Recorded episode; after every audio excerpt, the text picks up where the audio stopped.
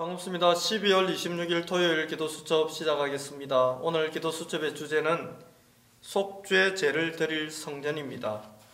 이 땅에 죄인 아닌 사람이 누가 있겠습니까? 하나님을 떠나고 하나님으로부터 단절돼 버린 원죄로부터 우상 숭배의 죄나 여러 가지 잡음 죄들을 끊임없이 지을 수밖에 없는 현실 속에 우리가 살아가고 있지요.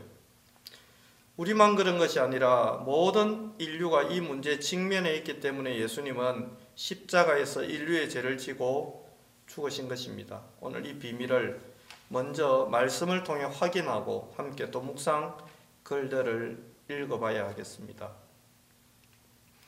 만일 기름 부음을 받은 제사장이 범죄하여 백성의 허물이 되었으면 그가 범한 죄로 말미암아 흠 없는 수 송아지로 속죄 제물을 삼아 여호와께 드릴지니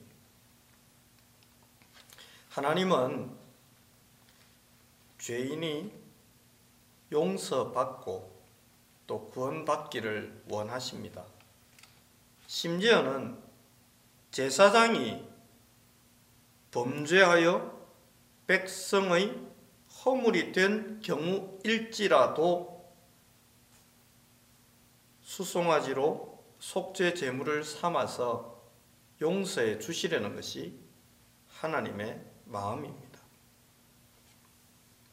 이것 때문에 예수님이 인류의 모든 죄를 짊어지고 십자가에서 죽으셨습니다.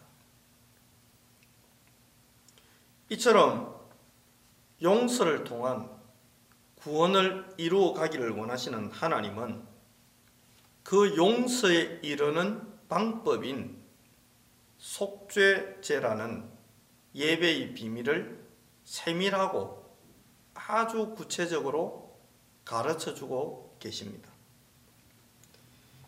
모든 사람이 사단과 지옥과 죄와 저주로부터 벗어나야 되기 때문이지요.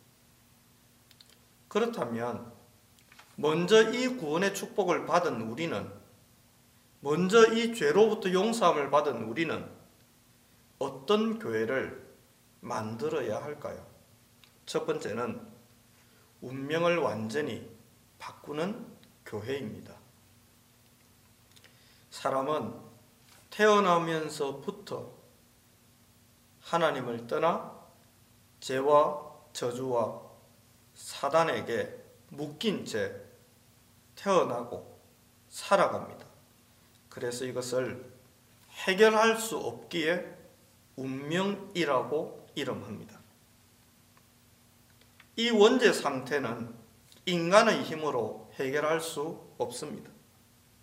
오래된 이 저주를 해결해야만 하나님과 함께하는 참 행복을 누릴 수 있습니다. 이 저주는 가정과 개인과 가문과 사회와 모든 현장에 깊이 뿌리 내려 문화로 자리 잡고 있습니다.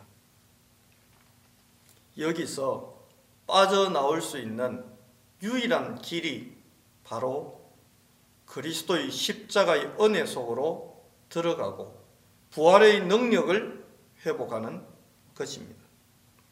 이러한 축복을 전달하는 전달할 교회를 만들어야 합니다. 두 번째는 이방인과 후대가 용서받는 교회입니다. 하나님은 이스라엘 백성이 먼저 이 용서와 하나님과 하나 되는 화목케 하는 비밀 속으로 들어오게 하셔서 이것을 누리고 행복하게 만들어 그들을 정인으로 많은 이방인들에게 세우기를 원하셨습니다. 전 세계 237개 나라와 약 5천 개의 부족과 종족이 이 복음을 받아서 용서와 구원과 회복과 해방의 응답을 누리기를 하나님은 간절히 원하고 계십니다. 이러한 문제 속에 방치되어 있던 사람들이 복음과 교회 속으로 들어와 치유받고 회복되기를 하나님은 원하셔서 그 일을 감당할 교회를 세워가기를 소망하고 있습니다. 이러한 응답을 받은 저와 여러분을 통해 후대가 속죄죄의 비밀을 확인하고 그리스도의 비밀 마음껏 누리도록 도와줄 교회는 정말로 이 시대에 간절히 필요로 하고 그 교회를 세우는 일에 인생을 담은 사람을 하나님은 두 손 들어 축복하십니다. 하나님은 속죄제와 같은 예배를 통해 인생이 인류가 가진 모든 문제를 해결하고 싶어 하십니다. 그리스도가 없다면 이루어질 수 없으나 그리스도가 있다면 개인이든 그리스도를 가진 교회든 누구를 통해서라도 하나님은 이 시대의 재앙을 해결하실 것입니다. 이러한 구원의 비밀을 전달할 교회를 짓고 교회를 유지하고 교회를 세워가는 것은 매우 중요합니다.